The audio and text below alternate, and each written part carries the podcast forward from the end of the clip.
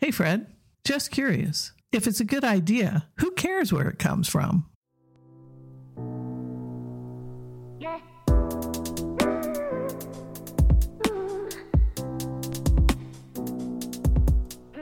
Curious Teams is a podcast for design, construction, and owner teams. Welcome to Curious Teams. I'm Fred Gutierrez. And I'm Barbara White Bryson, and we're here to make the design, construction, and owner environments a better place. And today we're going to continue our conversation on collaboration made easy. And you want to walk us through our topics today, Barbara? Remember, we're talking about our 10 skills that you have to practice every day in order to really be an effective team member. So we're on uh, number seven, stay curious, which is close to the heart of you and I, right, Fred? Yeah, we, we, we thought about curiosity quite a bit when we were thinking about what we were going to share in this podcast, and it really was was at the heart of a lot of our conversations. So I'm really excited to to get here and then share with everybody our, our thoughts on that. It's one of the hardest uh, skills to build within teams because there's so many dynamics. But we know that curiosity as a value, as a practice, as a skill within a team is one of the most powerful. That's why we name this podcast Curious Teams, because we've observed through our own work and experience that teams that practice curious behaviors are among the most successful. Uh, in fact, I, I was uh, talking to Fred earlier about one of my favorite books of the past few years, which is Randy Deutsch's Super Users. Now, ostensibly, this is a book about uh, what it takes to attract talent and retain talent related to technology in the architecture industry. But in fact, I think it's a blueprint for uh, attacking, uh, attacking, attracting, and retaining talent through throughout the design and construction industries. The characteristics that he outlined are valuable regardless of the profession that they're in. The number one characteristics that he out, characteristic he outlines is curiosity. Uh, and in fact, he talks about how important it is to be curious not only about technology, uh, as far as the book is concerned, but also to be interested in other things. You might be interested in the arts, you might be interested in uh, building uh, furniture, you might be interested in uh, literature, anything that can expand or broaden your horizon, expand your point of view, can add to this curiosity. Yeah, curiosity is, you know, it's a great word because it, it there's a lot of synonyms for it. We could talk about learning as part of it or inquisition or or questioning, but the word curiosity has this it has this tone to it kind of a, from a child's perspective because that's when we first are introduced to curiosity as, as children and we see children as curious and there's an innocence to the way they ask questions that's not a judgment. It's it's it's trying to find some truth in something that we just have no idea or not no knowledge about. And i think that's why curiosity to really kind of fall into that word and see it as an innocent inquisition that's a, that's a juxtaposition. An innocent approach to learning something that's not about judgment because if you if you ask a question in different ways it can come across as in the conversation as as different and people may not give you the same sincere response because they might be put into a defensive posture or a posture in which they're trying to give you a perspective that they think you're looking for. So it's really that innocence of questioning somebody with the true expectance that you want knowledge, even though that knowledge may not be something that you can really process, it's something that you can start to understand how your participation in, in knowing this can contribute to you know the, the community and, and, and the team. I often think that there's two dynamics that get in our way and have created in professional teams this hesitancy to ask questions. You know, when did we become either afraid or reluctant to ask questions, to to clarify situations. You know, how many times have you been relieved when somebody asks the question that you have in your head, but you've been reluctant to ask? And right. you know, the, the two dynamics are this. First, we're just not interested for some reason uh, for in the conversation that's going on. Or number two, we don't want to look stupid. So let's take on the first one. I used to talk to my project managers all the time about the fact that why couldn't they explain to me why a decision on IT or a particular engineering issue was made? Well, they had gone brain dead during the conversation about that decision. Not brain dead. They may have been having a really important conversation with somebody else at the table, which, by the way, is a great rule to have, is to not have more than one conversation in every meeting. But they also may just have glazed over because they weren't wanting to put in the effort to follow the conversation to really understand. I always said to my project managers if you can't understand and then explain to me why a decision was made, then you're not doing your job. So sometimes it is hard. Sometimes it's hard to engage and hard to ask questions, hard to clarify, but that expands your breadth of understanding and your breadth of understanding of the impact to the total project. The area number two, not wanting to look stupid. Well, the fact is, you, we just need to get over that. And we also need to help and create environments as leaders so that we ask questions generously, so that people realize that that's the culture. It's a culture of pushing. I call it asking why five times. We often don't get a clear understanding of a subject by only asking a question once. I remember my son eh, riding in a car with me years ago. It's it's interesting that you talked about the childhood curiosity, Fred. You know, he said, "Mom, why is the sky blue?" And you know, I would give the best answer I could, but then he'd follow up with why, and then he'd follow up with why, and he'd keep keep going until he'd stump me. But that's the way to get to the bottom or the to the core issues that can really create understanding, and really create the ability to change. We talked before about the fact that if we want to make change, we have to understand why the status quo is the status quo. And you only can understand that through asking questions.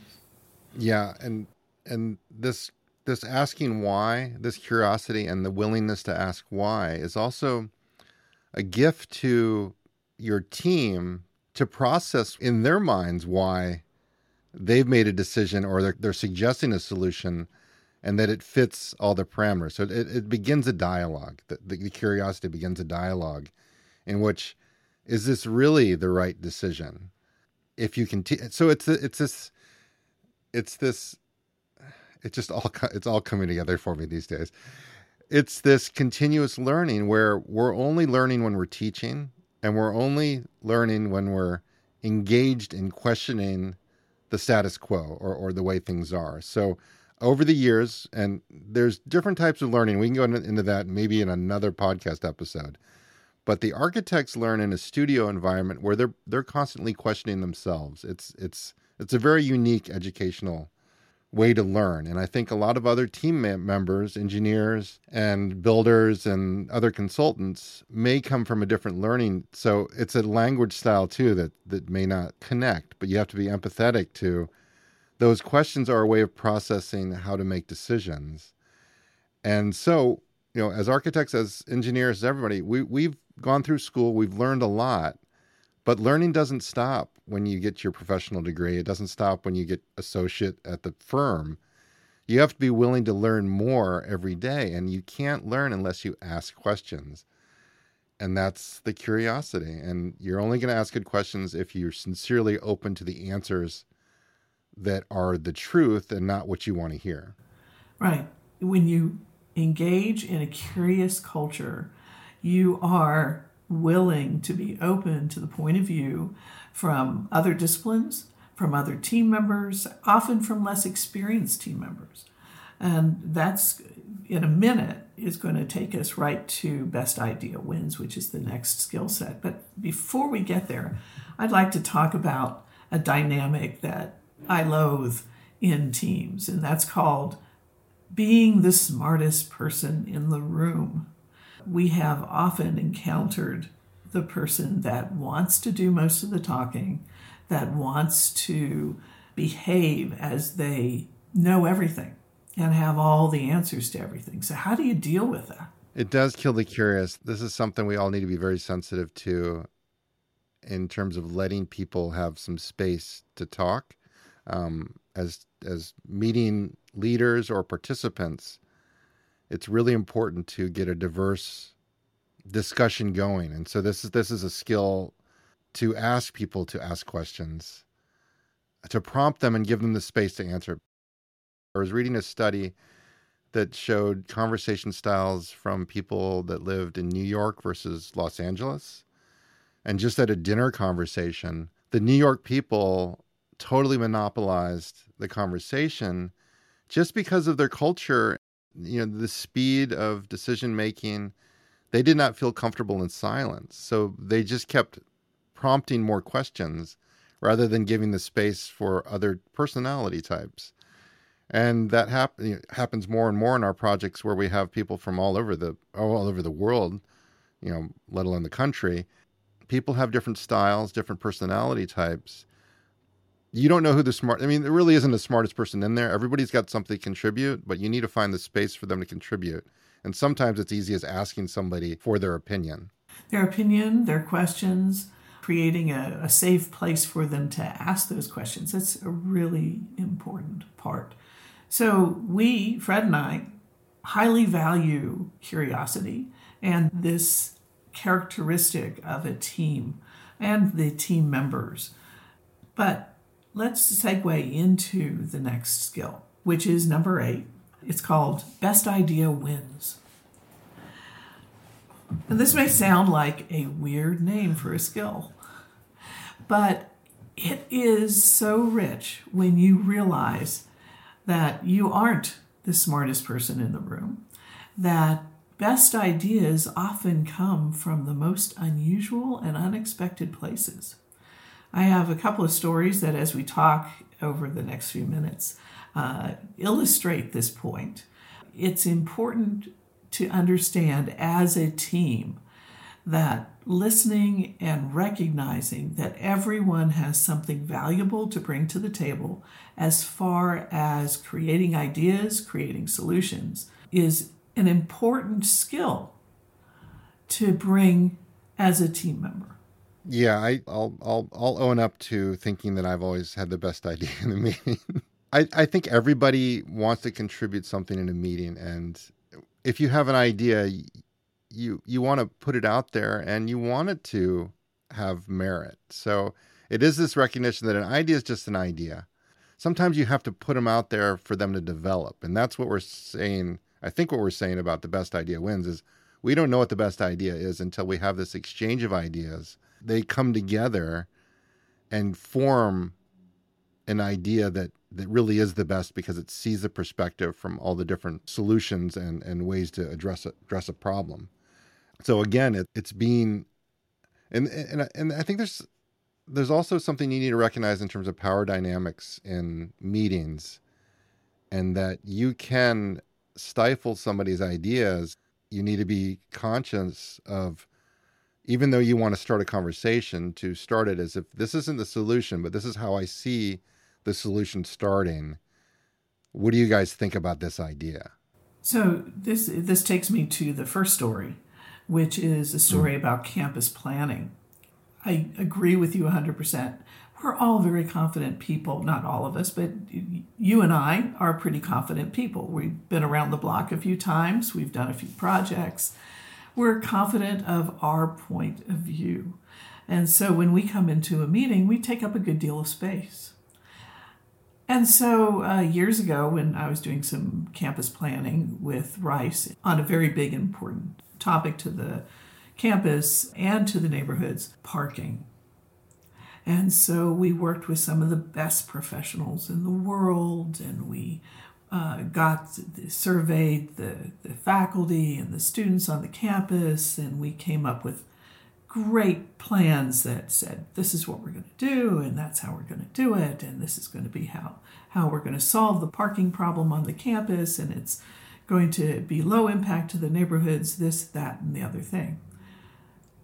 When in fact it wasn't until we had the meeting with the neighbors that a neighbor came up with a key point that we hadn't thought of that ended up driving the final best solution. We didn't expect that it was going to be a, an idea or a key point that was going to come from outside the experts that was going to drive this solution, but it did. And that was one of the first times I really clicked to the fact that best idea does win.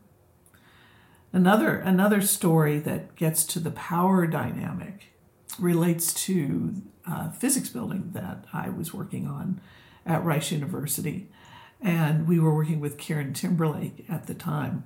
And we had set up as a team a very clear set of goals uh, for the project, which included design excellence, among other things. We wanted excellent you know labs that would serve the excellence of research. We wanted to um, make sure we met the budget, the schedule, other other criteria. But design excellence was very clearly part of the goals that we had set for the project.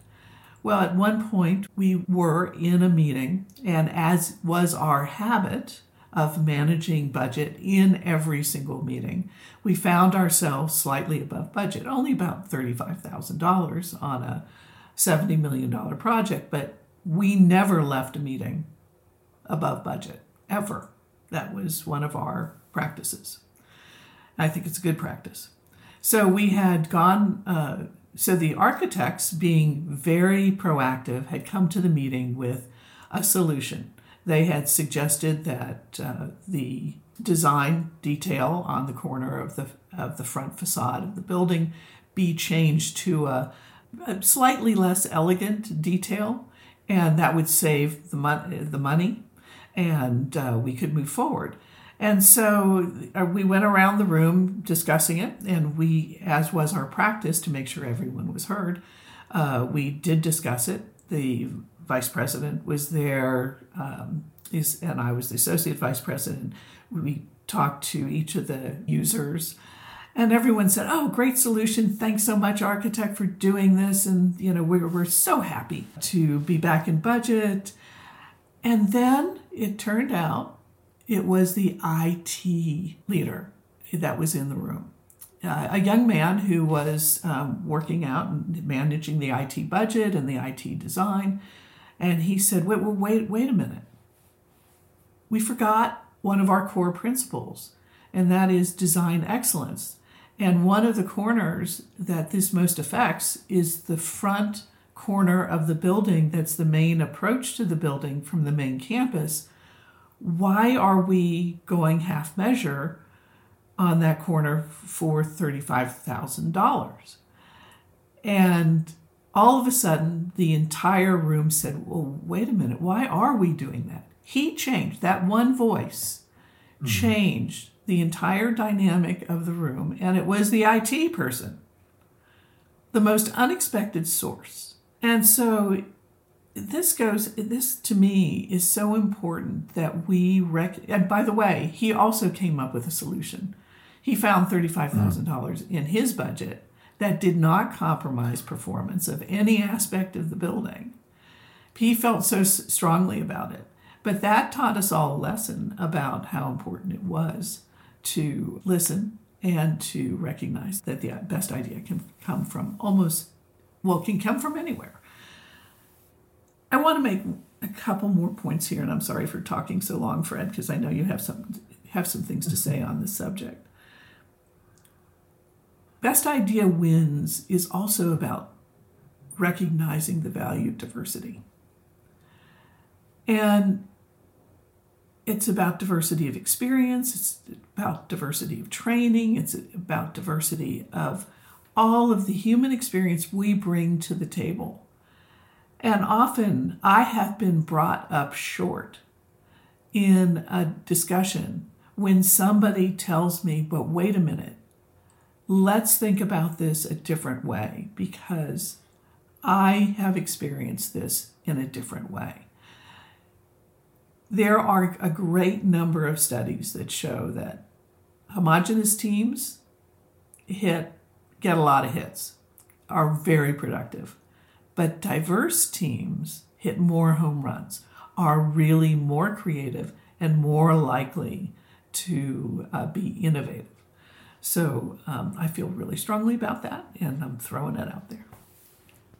Yeah, no, I I totally agree with you. The diverse diversity um, in experience is is is good. I mean, that's that's that's how you know a neighbor could influence you know a solution on parking for you, and how um, you know the IT gentleman could could be that that that leader that you needed at the time to help you refocus on on your initial goals when you were losing perspective on on finding a a solution. So I totally agree. Diversity in all aspects is good. So it's it's finding the even finding finding people to run things by that are outside of your team are sometimes a good strategy for a perspective. Yeah, you always also have to be careful there to make sure that you're not undermining the team. But if the team agrees that, hey, you know, we really oh, want sure. to get input from so and so and so and so and so and so, the more sure. open and more welcoming of pers- of diverse perspectives, the better.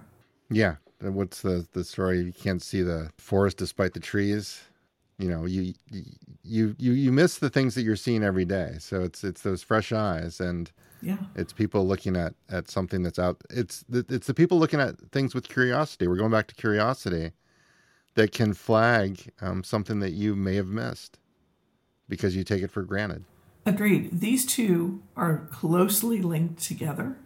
Mm. uh, and uh, if you wish to be a influential member of your team being willing to ask questions and to offer ideas and to listen to others' ideas is are all mm-hmm. part of these skill sets that you need to be a great team member.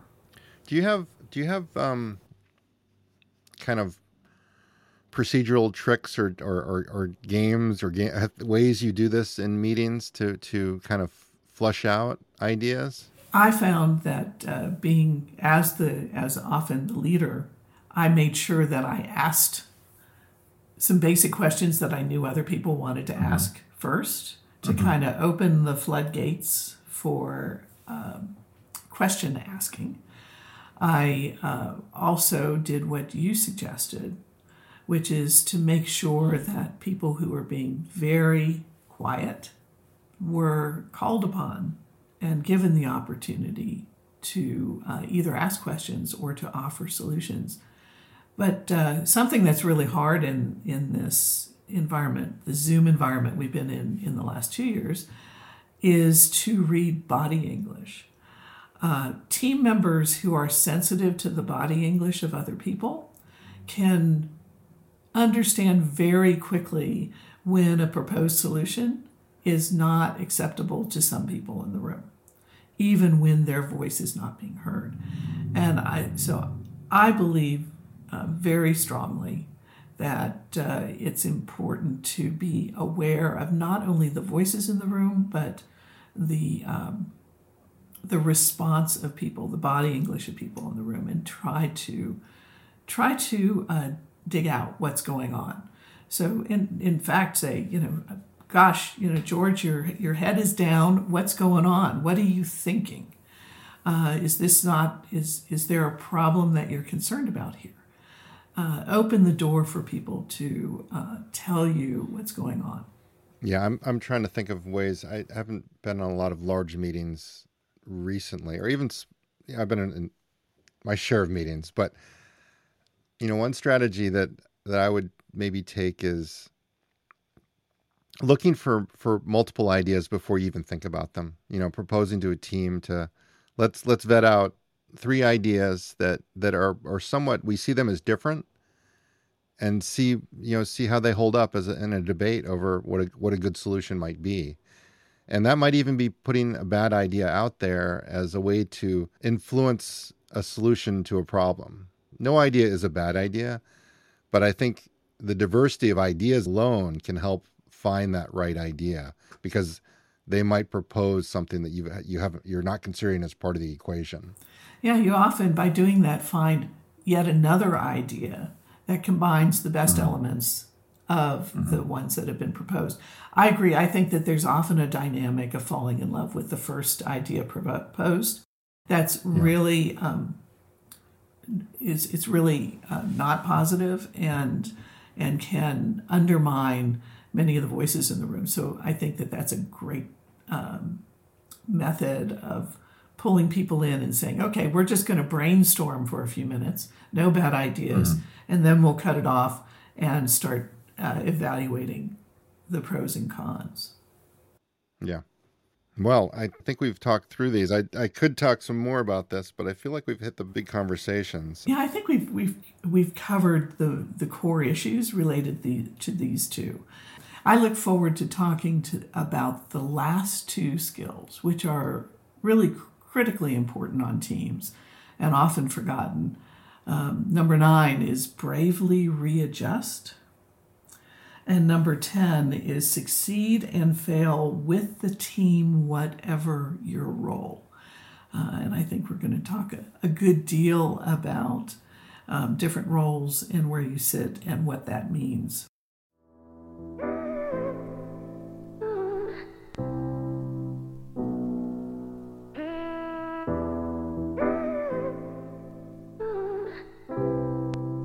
So thank you so much for joining us at Curious Teams. This is Barbara White Bryson. And this is Fred Gutierrez. And now you go make the design, construction, and owner environment a better place. Find us at curiousteams.com, where we hope you share your comments and ideas. Look forward to upcoming episodes that answer questions that you've sent us on our website. And please subscribe to us on your podcasting platform. It helps us find more people like you. And it never hurts to do a five star review.